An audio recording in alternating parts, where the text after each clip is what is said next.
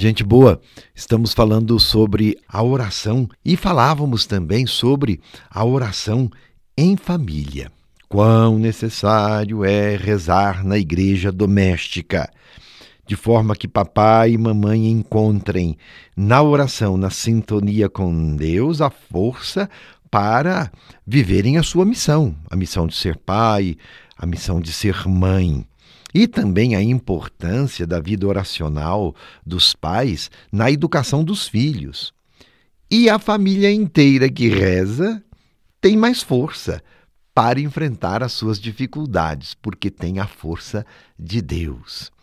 E a família, igreja doméstica, que se conduz para a comunidade paroquial que é justamente a união de todas as famílias. Então, quem reza em família, reza também na comunidade paroquial. Particularmente, falávamos da importância da oração eucarística. Rezar a Eucaristia, quando Deus se faz presente por seu corpo e seu sangue e nos alimenta. Quão necessário é, então, que construamos uma família baseadas na fé, na fé, sempre rezando a partir da palavra de Deus, usando dos instrumentos e dos subsídios que são oferecidos. Nós dizíamos a importância da cartilha e também das orações tradicionais, como a reza do terço. Então, falando sobre a importância da oração em família, eu quero relatar uma história real e muito bonita de um casal que nos inspira a cultivar a oração em família. Essas historinhas, elas sempre nos ajudam. Como nós sabemos, não existe família perfeita. Não, as brigas, os desentendimentos acontecem. E também na história deste casal, houve dificuldade. E eles encontraram uma forma de driblar as tensões familiares e as dificuldades. A esposa conta que sempre quando surgia um desentendimento entre ela e o marido, eles então assumiram não discutir nunca o problema a dois, mas sempre a três. Como é que é isso?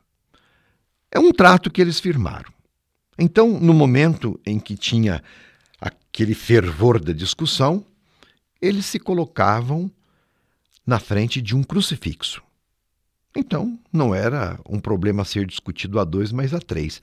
Jesus estava na jogada. E aí ela dizia a Jesus, rezando, tudo o que queria dizer ao marido. Ela dizia a Jesus. Mas em forma de oração dirigindo-se a Deus. E só por tabela ao marido, mandava um recado ao marido através de Jesus. E o marido, calado, escutando. Depois era a vez dele. Então, o marido dizia também a Jesus, sempre em forma de oração, tudo o que queria dizer à esposa. E ela então se obrigava também a ficar ouvindo. Depois daquele diálogo a três, eles permaneciam durante mais ou menos uns cinco minutos em silêncio, em meditação, em oração pessoal. E na sequência se retiravam. E o trato entre eles era de não tocarem no assunto. Então dizia a esposa: acabamos com muita briga desta forma lá em casa. Que interessante, não é? Uma metodologia. Será que é possível fazer isto? Olha, é uma história real esta.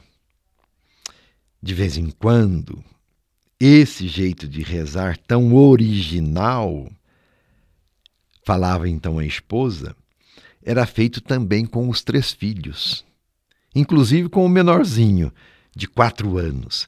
E cada um deles falava, rezava para Jesus. Tudo o que queria falar para o papai e para a mamãe. E também o que queria falar um irmão para o outro. E os outros ouvindo em silêncio.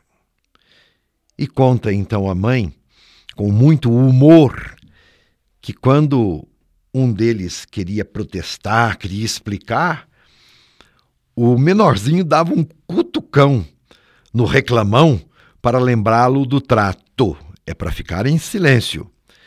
E dizia a mãe: Olha, a gente ouvia cada uma daqueles filhos psicólogos que temos lá em casa, observando-nos o dia todo e como aprendemos uns com os outros.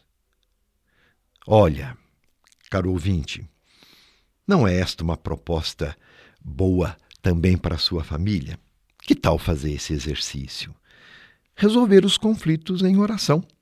É isto. As discussões não resolvem os problemas, acabam até por ferir ainda mais as relações e dificultam a viver o perdão, a misericórdia de um para com o outro e também de aceitar o limite que cada um possui. Ninguém é perfeito. Por isso que os problemas não se resolvem com acusações, com agressões ou apontando os defeitos um do outro, mas cultivando a oração. A oração torna a família melhor, torna o ambiente familiar acolhedor, torna a casa amorosa. E eu quero encerrar esta reflexão com um trecho de uma canção do Padre Zezinho, Família do Brasil, que é uma poesia, uma canção em forma de oração. Mas pense nesta fórmula de resolver os conflitos em oração. Quem sabe vai dar certo para você também. Mas o Zezinho canta assim: Um lar onde os pais ainda se amam e os filhos ainda vivem como irmãos, e venha quem vier encontra abrigo e todos têm direito ao mesmo pão.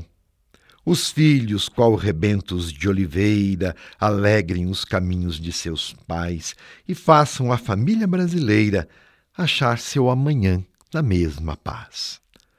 Que os jovens corações enamorados, humildes e aprendendo o verbo amar, não deixem de sonhar, extasiados, que um dia também eles vão chegar que aqueles que se sentem bem casados, deu certo o seu amor, o amor valeu, não vivam como dois alienados, partilhem esta paz que Deus lhes deu.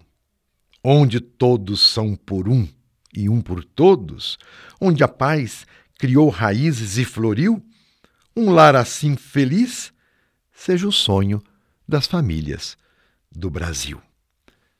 Isso não é utopia, não, viu? Está ao alcance das nossas mãos, se rezarmos. Minha bênção. Fiquem com Deus.